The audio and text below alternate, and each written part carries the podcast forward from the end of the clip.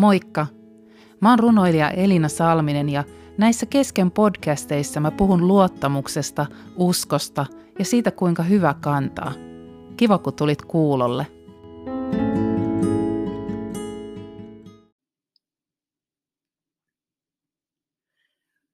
Tässä podcastissa mä ajattelin puhua vähän universumista ja siitä, kuuleeko universumi meitä. Mä nimittäin luulen, että aika monilla meillä on semmoinen kaipuu siihen, että vaikka me toisaalta tykätään olla omillamme ja päättää itse omasta elämästämme, niin silti ehkä semmoinen pienen pieni toivoisi, että, että joku suurempi, ehkä viisaampi voisi ohjata ja kuljettaa meidän elämää, varsinkin niissä isoissa päätöksissä ja tärkeissä päätöksissä. Ja ehkä meillä on semmoinen toive, että me ei oltaisi kuitenkaan ihan yksin, että me oltaisiin merkityksellisiä meidän elämä voisi ehkä kulkea jotain semmoista suunniteltua polkua pitkin. Puhutaan tällä hetkellä aika paljon universumin johdatuksesta ja kun mä vähän googlailin tätä podcastia tehdessä, niin, niin tuli just semmoisia artikkeleita, jossa sanottiin, että universumi johdattaa, koko universumi on palveluksessasi joka hetki ja universumi näyttää sinulle merkkejä. No, mehän tiedetään, että tämä sana universumi tarkoittaa maailman kaikkeutta, eli universumi on siis latinankielinen sana ja sen suomennos on maailmankaikkeus. Eli se maailmankaikkeus taas tarkoittaa kaikkea olemassa olevaa kokonaisuutta.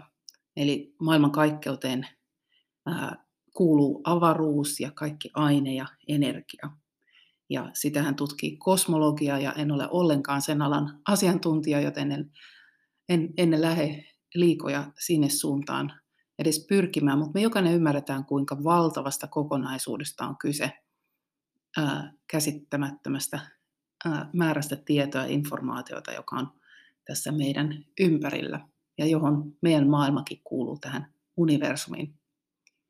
Tuli muuten mieleen tätä tehdessä aika huvittava yksityiskohta, että, että kun ne Miss Universumi-kisat, niin aika, aika tota, iso titteli on tosiaan saada se kruunu päähänsä, kun voi ajatella, että on Miss Maailman kaikkeus. En tiedä, pystyisinkö itse kannattelemaan sellaista kruunua omassa päässäni, että ajattelisin, että olen maailman kaikkeuden kaunein ihminen. Mutta ää, Tämä on mielenkiintoinen kysymys ja, ja semmoinen kysymys, mitä me varmaan pohditaan itse kukin silloin tällöin, jotkut ehkä enemmän, jotkut vähemmän, että, että kuullaanko meitä, ollaanko me täällä yksin vai, vai mihin ne kaikki meidän huokaukset, rukoukset, toiveet ehkä katoaa tai, tai katoaako ne. Ja mä tykkään tosi paljon siitä, että, että me asutaan täällä Suomessa olipa latteesti sanottu, mutta niin monista asioista tietysti, mikä liittyy Suomeen. Mutta yksi, yksi juttu tuli taas mieleen tätä tehdessä ää, Suomen hienoudesta, oli se, että meillä on uskonnon vapaus. Me voidaan tunnustaa tai harjoittaa sitä uskontoa tai uskoa, mitä, mitä me halutaan, tai sitten me voidaan olla uskomatta. Eli meillä on siihen täys vapaus, kukaan ei tule määrittelemään sitä, sitä, mitä me halutaan mistäkin asioista ajatella. Ja, ja ää, niin tästäkin teemasta ää, mä tuon nyt oman, oman näkemykseni ja, ja sä voit ajatella justiinsa silleen, kun, kun sinä, sinä uskot. Mutta mä tuon tämän näkemyksen ää, kristinuskon ää, viitekehys, viitekehyksestä, eli siitä, miten, miten kristinuskossa ajatellaan tästä käsitteestä universumi ja, ja, tota, ja miten se raamatussa selitetään. Ja oikeastaan kun mä tätä mietin, tätä teemaa, niin mulle tuli, tuli mieleen ää, äh, vähän semmoinen niin kuin tekijänoikeuskysymys. Mä nimittäin, ää, niin kuin tiedät, niin teen noita runoja tuolla, tuolla täällä netissä pyörii niitä mun runokuvia. Ja, ja joskus on käynyt silleen, että, että joku mun runo, esimerkiksi yksi mun semmoisista tunnetuimmista runoista, jos minä jostain alkaisin, minä alkaisin tästä runo, niin tota, tuli kerran vastaan mua sellaisena versiona, joka ei ollut ollenkaan mun oma. Ää, mä näin heti, että okei, tämä on mun runo, mutta tota, se oli kirjoitettu johonkin ihan uuteen runokuvaan, ja siitä puuttu kokonaan mun nimi. Ja mikä mua ehkä eniten ärsytti siinä, että se oli vielä kirjoitettu väärin. Eli siellä oli semmoisia vähän niin kuin ikään kuin kökköjä virheitä, joka te, teki siitä mun runosta ei niin hyvän kuin se mun mielestä alun perin oli ollut. Eli siellä oli vähän niin kuin ikään kuin virheellisesti lainattu sitä mun runoa ja vielä nimettömänä. Ja sitten se levisi tuolla netissä ja mä näin, että siinä oli paljon jakoja siinä, ää, siinä alun perin minun tekemässä runossa, joka ei enää ikään kuin ollut täysin se sama, mitä se oli alun perin. Ja mä mietin tätä universumikäsitettä ää, ikään kuin Jumalan tekijänoikeus asiana. Nimittäin voidaan ajatella, että, että tämä universumi on, on Jumalan se taideteos, vähän niin kuin se mulla on se mun, jos minä jostain alkaisin runo, joka lähti leviämään netissä. Ää, ja ikään kuin tästä pelkästä hänen tekeleistään tai tästä, hänen taideteoksestaan olikin tehty se, ää, se juttu, jota ihastellaan ja, ja voisi sanoa melkein ehkä palvotaan ja toivotaan, että se taideteos jotenkin johdattaisi ja kuljettaisi. Ja, ja kokonaan se tekijä, se alkuperäinen tekijä, olikin unohdettu. Ja se oli vähän jätetty sivuun, koska se kuulosti ehkä semmoista vanha-aikaiselta ja, ja ehkä jotenkin sellaiselta ää, semmoiselta määrittelyltä, joka ei ehkä välttämättä sopinut kaikkien omaan elämäntilanteeseen. Ja sitten se käsite siitä universumista, joka johdattaa ja kuljettaa ja antaa merkkejä, niin tuntuukin ehkä houkuttelevammalta, kun siihen saattoi laittaa vähän semmoisia omia ää, pieniä twistejä ja omia ajatuksia mukaan ja sitten ikään kuin tuoda sen tuotteen eteenpäin. Mutta mietin, että onko siinä käynyt vähän sama kuin siinä mun runossa, jonka jonka se joku oli laittanut vähän niin kuin oman, oman versionsa eteenpäin. Ja se on niin kuin melkein sama, mutta sitten kuitenkin oikeasti aika ärsyttävän ää, kaukana siitä, mitä mä olin alun perin tarkoittanut. Ja onko käynyt niin, että tämä käsite tavallaan tästä universumista, joka johdattaa, onkin vähän ikään kuin se, ää, se runo, joka kulkee tuolla ilman sitä tekijän nimeä ja pikkasen vinoutuneena käsitteenä. No, ää, nyt kun mä yritän päästä siihen käsiksi, että, että mitä se kristinuskon käsite tästä universumi-jutusta olisi, niin, niin mä menen tuonne raamattuun ää, ja apostolien tekoihin 17 lukuun. Tämä löytyy siis Uudesta testamentista. Ja tämä on tämmöinen kertomus, jossa Paavali on Ateenassa – eli Kreikassa. Ja hän hengailee siellä Ateenan kaupungissa Areiopakilla, jossa on paljon näitä jumalien patsaita, eri, kaikille erilaisille erimerkkisille jumalille laitettuja patsaita. Ja mä luen tämän pienen pätkän tästä, tästä luvusta 17 ja katsotaan vähän, että mitä voisiko se ehkä valottaa tavallaan tätä teemaa meille lisää. Paavali astui keskelle areiopakia ja alkoi puhua. Ateenalaiset, kaikessa näkee, että te tarkoin pidätte huolta Jumalien palvonnasta. Kun kiertelin kaupungilla ja katselin teidän pyhiä paikkojanne, löysin sellaisenkin alttarin, jossa oli kirjoitus tuntemattomalle Jumalalle. Juuri sitä, mitä te tuntemattanne palvotte, minä teille julistan. Jumala, joka on luonut maailman, ja kaiken, mitä siinä on. Hän, joka on taivaan ja maan Herra, ei asu ihmiskäsin tehdyissä temppeleissä. Häntä ei myöskään palvella ihmiskäsin ikään kuin hän tarvitsisi jotain.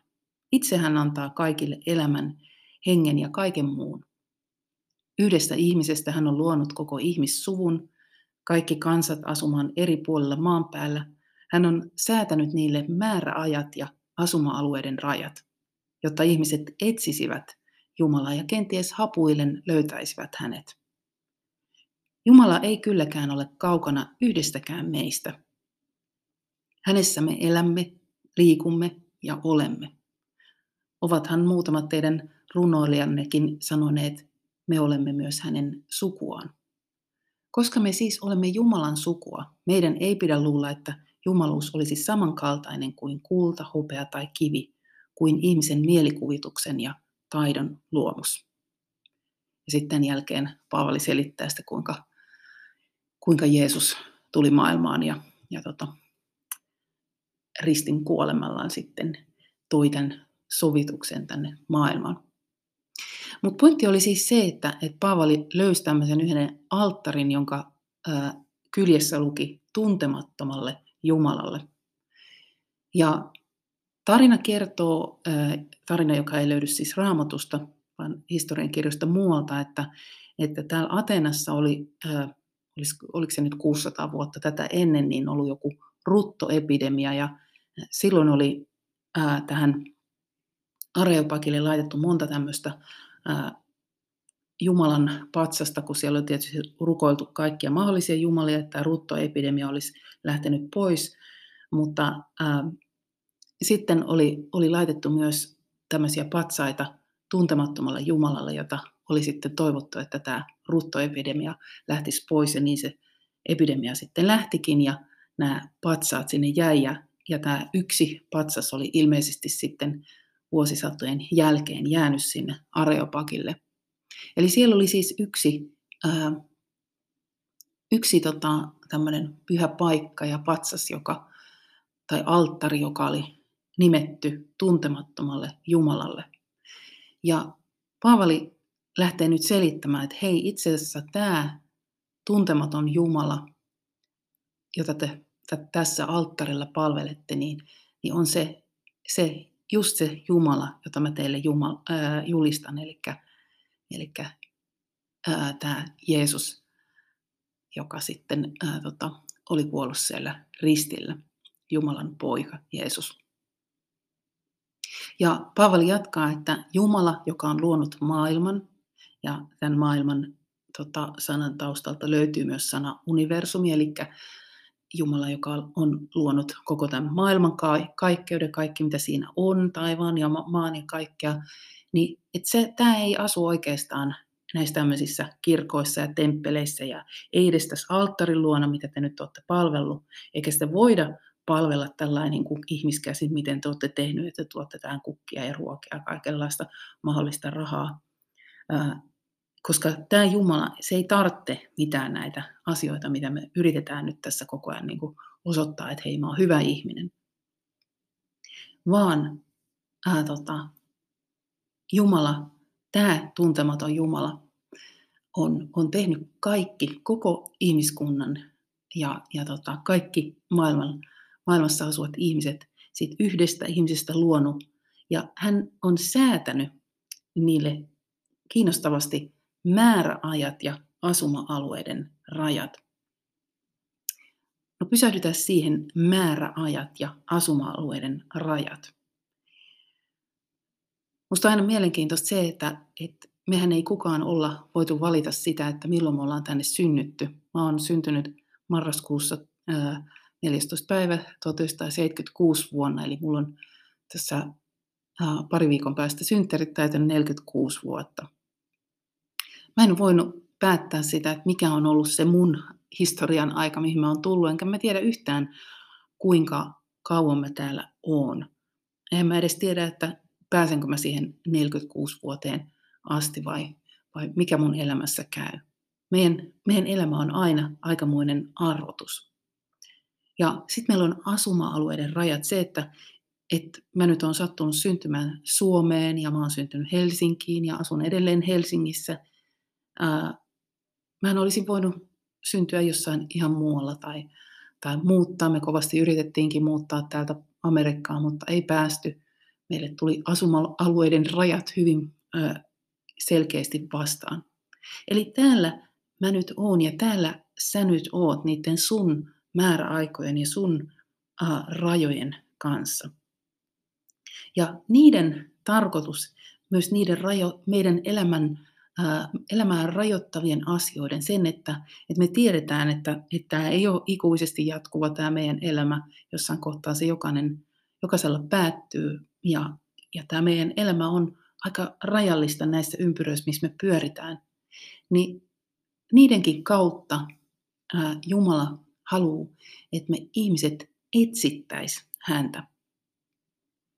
No sen etsiä sanan takaa löytyy taas tämmöisiä asioita kuin ajatella, mietiskellä, pohtia, tutkia, kaivata, vaatia, vaatia jotain joltakin.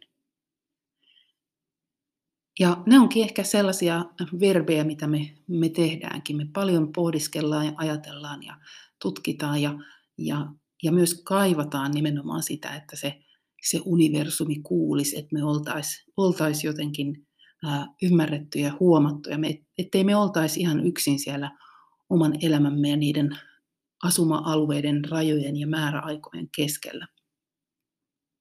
Eli Jumalan tarkoitus olisi siis se, että, että me etsittäisiin häntä ja kenties hapuillen löytäisimme hänet.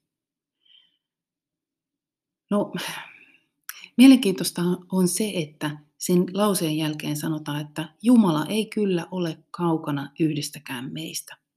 Hänessä me elämme, liikumme ja olemme. Eli samaan aikaan, kun me, me etsitään ja meillä on semmoinen tunne, että apua me kaivataan ja hapuillaan täällä, niin itse asiassa se Jumala on hyvin, hyvin lähellä meitä. Mä en tiedä, mitä, ää, mm, kun ihmiset puhuu justiinsa siitä, että universumi johdattaa, niin se kuulostaa mun korviin aika kaukaiselta, vaikka tavallaan etsitään just niitä pieniä merkkejä, jotka sitten ehkä tulee lähelle, mutta, mutta tässä kohtaa kristinuskon Jumala a, ei ole todellakaan kaukana, hän ei ole jossain siellä a, valovuosien takana universumin jossain laidalla, vaan hän on lähellä. Eli Jumala ei ole kyllä kaukana yhdestäkään meistä. Eli missä sä ikinä oletkaan juuri tällä hetkellä, niin sä voit ajatella, ihan kuvitella, että Jumala on juuri siinä kohdassa, missä sä tällä hetkellä olet. Eli sun ei tarvi hapuilla jostain kaukaa, vaan hän on just, just siinä, hän on löytänyt jos sut. Ää, koska sanotaan, että hänessä me elämme, liikumme ja olemme. Eli hän on juuri niin lähellä sinua kuin hän voi vaan olla. Tuossa noi on kiinnostavat sanat, noi elämme, liikumme ja olemme. Sen elämä-sanan takaa löytyy sanat hengittää, aktiivisuus, siunattu, elävä vesi, olla täysissä voimissaan, olla raikas, vahva, tehokas. Kuulostaa aika huipulta. Että olisi ikään kuin elossa, olisi, olisi raikas ja, ja tuore niin semmoinen pulppuileva puro, keväinen puro, elävä vesi, joka liikkuu, joka ei ole siis seisahtunut paikalleen. Suurin osa ihmisistä hän inhoaa marraskuuta. Mulla on se onni, että koska mä oon syntynyt marraskuussa, mulla on synttärit, niin mä oon jotenkin aina lapsesta saakka rakastanut ja odottanut marraskuuta, niin mun, mun mielestä marrasku ei ole ollenkaan hullumpi kuukausi, mutta mä tiedän, että monelle tämä on, tämä on kauheista kauhein kuukausi. Äh, mutta entä jos sinä, joka niin ajattelet, niin kokisitkin nyt sitä, että sä hengität raikasta ilmaa, sä ootkin vahva ja tehokas ja sä oot täysissä voimissaan. Ää, no sitten toi liikumme sanan, sen ää, takaa löytyy sanat liikuttamaan, eli että voisi olla itse liikkuva, mutta voisi olla saada myös toiset liikkumaan, saada lähtemään, käynnistämään ja jopa aiheuttaa hälinää. Eli jotenkin sellaista hyvää meininkiä ja energiaa siihen omaan elämään. Sen oleminen ää, sanan takaa, kun se oli siis elämme, liikumme ja olemme, niin sen takaa ei löytynyt mitään erikoista sanaa. Se oli vaan ihan se ää, olla verbi. Niin kuin meidänkin tulisi olla niitä human being, being-tyyppejä, eli niitä olevia ihmisiä. Mutta siis Jumala ää, ei ole todellakaan meistä kaukana, vaan hän on nimenomaan siellä meidän elämän keskellä. Hän haluaa olla niin lähellä meitä, että, että se rupeisi se elämän voima ikään kuin ää, pulppuilemaan tuosta meidän elämästä ja tulemaan meistä läpi. Ja tuossa sanottiin vielä, vielä tämmöinen, että, että runoilijatkin on sanonut, toi kolahtaa minun erityisesti tietysti, että me olemme myös hänen sukuaan. Eli tässä suvulla tarkoitetaan perhettä, jälkeläisiä, heimoa, kansakuntaa. Eli, eli me ollaan siis Jumalan tyttäriä ja poikia, me ollaan hänen perhettään. Tai niin kuin jo ihan lapsena meille opetettu, että me ollaan Jumalan lapsia, me ollaan hänen kämmenellä, me ollaan hänen, hänelle tosi, tosi, tosi rakkaita. Eli siinä kohtaa ää, mä ajattelen, että tämä käsite tästä universumista tuntuu aika kaukaiselta siihen ää, verrattuna, että Jumala kutsuu, että hei, me ollaan, me ollaan samaa perhettä, mä oon sun isä. Ja mä ajattelen, että, että isä on just semmoinen hahmo, kenelle meille tietysti on erilaisia isäsuhteita, mutta mutta mut jos on kyseessä hyvä isä, niin isähän tahtoo ihan aina parasta sille omalle tyttärelleen ja omalle pojalleen. Hän ei välttämättä halua aina helpointa sitä, sitä reittiä, joka, joka tota, tuntuu jotenkin niin kuin on, on vaan sitä dippadappaa, ää, karkkia, pullaa, jätskiä, limua tyyppistä elämää, vaan ehkä hän haluaa tietynlaisia reittejä tietystä syystä. Mä aina muistan silloin, kun mä muistan, onko käyttänyt tätä esimerkkiä ennenkin täällä, mutta kun meidän tytöt oli pieniä, no nyt siis 18-20-vuotiaita, tästä on aika kauan aikaa, mutta me kerran mentiin ostamaan niille talvikenkiä Prismaan. Oltiin molemmat tytöt ja mun mies. Ja tota, kun mä olin usein ostanut heille, heille tota kenkiä, niin mä olin aina mennyt siihen, niin kuin siihen kenkähylly eteen. No niin, että otetaan nämä ja otetaan nämä. Mutta kun me tultiinkin mun miehen kanssa, niin hän niin kuin seisahtui siihen ken, ison kenkähylly eteen. Mitähän olisi ollut siis semmoisia 5, 6, 7-vuotiaita. Ja hän sanoi, että no niin, että valitkaa tästä itse, että mitä te haluatte. Ja mä olin ihan, hä? Että mitä ne nyt valitsee? auttaa jotkut mitkä pikku prinsessakengät tuolta. Ja, ja ne oli sen, sen hyllyn edessä ja, ja katsoi sitä hyllyä ja, ja nehän teki ihan tosi fiksuja valintoja, koska ne itsekin tiesi, että mulla on ostamassa talvikenkiä ja, ja tota, ää, ne, ne valitsi sieltä hyvät kengät. Ja, ja tota, Mua jotenkin kauheasti muistan, että minua puutteli se tilanne siitä, että et, et kuinka se hyvä isä antaa myös meille ö, valinnanvaraa, mutta hän on ikään kuin siinä katsomassa vähän niin kuin päälle. Jos ne olisi valinnut nyt ne prinsessasandaalit, niin, niin tokihan me oltaisiin sitten sieltä, ja varmasti isäkin olisi sanonut, että ei ne ole ehkä kaikista parhaat nyt, kun tulee lunta, niin voi olla vähän kylmät. Ää, niin Jumalalla, mä uskon, että Jumala on ikään kuin tämän tyyppinen isä. Hän haluaa olla lähellä niitä meidän päätöksiä. Hän antaa meidän tehdä niitä päätöksiä elämässä itse, mutta hän haluaa olla ohjaamassa sitten siinä kohtaa, että jos me tehdään ihan, ihan urpoja päätöksiä.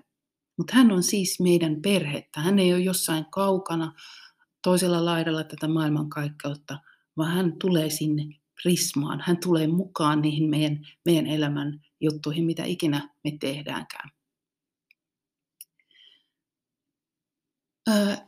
Eli jos kysymys siis tässä podcastissa oli se, että et kuuleeko universumi, ja tämä siis liittyy mun tämmöiseen aforismiin, jonka laitoin tuonne tonne mun sivuille, joka meni näin, se liittyy rukoukseen, että rukous on luonnonvoima, jonka kaavaa emme ole vielä käsittäneet. Kun vastaus viipyy, luulemme rukoustemme haihtuneen ilmaan, vaikka vastaus odottaa vain oikeaa aikaa. Aikaa, joka sekään ei kulje meidän kellojemme mukaan. Mä nimittäin ajattelen, että että rukous on vähän niin kuin painovoima, yksi näistä universumin voimista. Ja, ja kun me rukoillaan, niin meillä on sellainen tunne, että ne johonkin haihtuu tonne. Mutta mä uskon, että kun me rukoillaan Jumalaa, niin, niin ne tulee sieltä oikeana aikana, ne vastaukset meidän elämään. Mutta ongelma on nimenomaan se, että, että se aikakäsityskin on, on erilainen sillä Jumalalla kuin meillä. Uh, Mutta jos mietitään siis kysymystä, että, että kuuleeko universumi, niin varmaan kun meidän huokaukset tästä lähtee, jos me sanotaan ne ääneen, niin ne on toki ääniaaltoja, ja jotain ne ääniaallot tuolla, tuolla tota ilmakehässä saa varmasti aikaan. Mutta uskon, uskon, että se, joka todella kuulee meidän huokaukset, meidän rukoukset, jopa meidän ajatukset, ei ole universumi, vaan se on universumin luoja. Eli ää, tässä kohtaa ää, mä uskon siis kristinuskon Jumalaan, isään, poikaan ja pyhään henkeen kolmiyhteiseen Jumalaan. Ja mä uskon, että hän kyllä kuulee, koska hän on nimenomaan sanonut, että hän ei ole kaukana yhdestäkään meistä. Ja silloin hän nappaa kiinni ne meidän, meidän huokaukset, kun me lähetetään ne tonne taivaaseen, puhalletaan ilmoille ja sanotaan, että, että Jumala rakas, mä, mä haluaisin, että sä auttaisit mua näissä valinnoissa, että mulla on nyt tämä kauhea äh, vähän niin kuin prisman kenkä äh, hylly edessä, että, että mitkä mä näistä elämän jutuista otan, mikä olisi mulle hyvä. Ja hän haluaa auttaa, koska hän on lähellä meitä jokaista. Hän ei ole kaukana, vaan hän on sitä meidän perhettä. Psalmis 4 äh, David kirjoittaa, että tietäkää, Herra tekee omilleen ihmeellisiä tekoja. Eli just niitä äh, merkkejä ja ihmeitä, joita äh, ihmiset sanoo, että, että universumi antaa merkkejä, niin Jumala kyllä antaa tämmöisiä ihmeellisiä merkkejä meille. Ja tämä paikka jatkuu, että hän kuulee minua, kun huudan häntä avuksi. Tässä puhutaan huutamisesta, mutta Jumala kuulee myös meidän kuiskauksia, meidän huokaukset, meidän ajatukset. Meidän ei välttämättä edes tarvi käyttää meteliä hänen edessään, kun hän kuulee. Ehkä sä oot huomannut, että et, et sua kuljetetaan ed- elämässä ja sä oot saanut jotenkin ehkä erilaisia outojakin merkkejä, että oho, että jännällä tavalla asiat ikään kuin loksahtaa ja tulee semmoinen olo, että, että, aa, että ihan kuin joku vähän kuin huomaisi mun elämän. Mutta mä oikeastaan haastan sua pohtimaan nimenomaan tätä tekijänoikeusasiaa. Että et kuka se on se, joka on, on tämän kaiken takana. Ja onko voinut käydä niin, että säkin ikään kuin uskot ja, ja, ja tota, huokailet sellaisen puola ää, perään, joka onkin vaan vähän niin kuin se ää, väärin kopioitu runokuva, joka tuolla kulkee eteenpäin, joka ei ole ihan sitä alkuperäistä. Ja mä haastan sua etsimään, niin kuin tuossa paikassa sanottiin, että, että ihmiset etsisivät, niin mä haastan sua ajattelemaan, mietiskelemään, pohtimaan, tutkimaan, kaipaamaan ja jopa vaatimaan, että sä löytäisit sen ihan aidon alkuperäisen teoksen, sen, jossa on se ihan aito alkuperäinen signeeraus siellä kulmassa. Jumalahan on aika jännä. Mä oon monesti miettinyt, että, että se Jumala, johon itse uskon, kristinuskon Jumala siis, joka on luonut tämän kaiken, mutta hän olisi voinut periaatteessa jokaisen koivun ja kiven nurkkaan ja tuonne meren johonkin aaltoihin, hän olisi voinut laittaa sinne oman oman sen merkkinsä ja signeerauksensa, että, että nyt kaikki varmasti tietää, että tämä on se aito ja alkuperäinen, tämä on minun. Mutta hän on antanut meille sellaisen mahdollisuuden, että me jokainen voidaan ikään kuin hapuillen etsiä ja löytää, että, että mikä juttu tämä on. Hän ei ole halunnut pakottaa meitä, että, että sinun täytyy nyt palvella tätä, tätä Jumalaa, joka olen, vaan hän on antanut meille vapaan tahdon. Mutta hän haastaa samalla meitä etsimään, etsimään sitä aitoa ja alkuperäistä tekijää tämän koko universumin takana. Ää, eli siis tällaisia ajatuksia liittyi mulla, mulla tähän universumiin ja mä toivon, että ää, et, et sä voisit, voisit ää, saada tästä ehkä sellaista kipinää pohdiskella ja etsiskellä ja, ja löytää sen ää, aidon ja alkuperäisen ja sen, johon sä ihan oikeasti haluat uskoa ja sen, jonka varaan sä uskallat laskea sun koko elämässä. toivotan sulle tosi hyvää päivää. Moikka!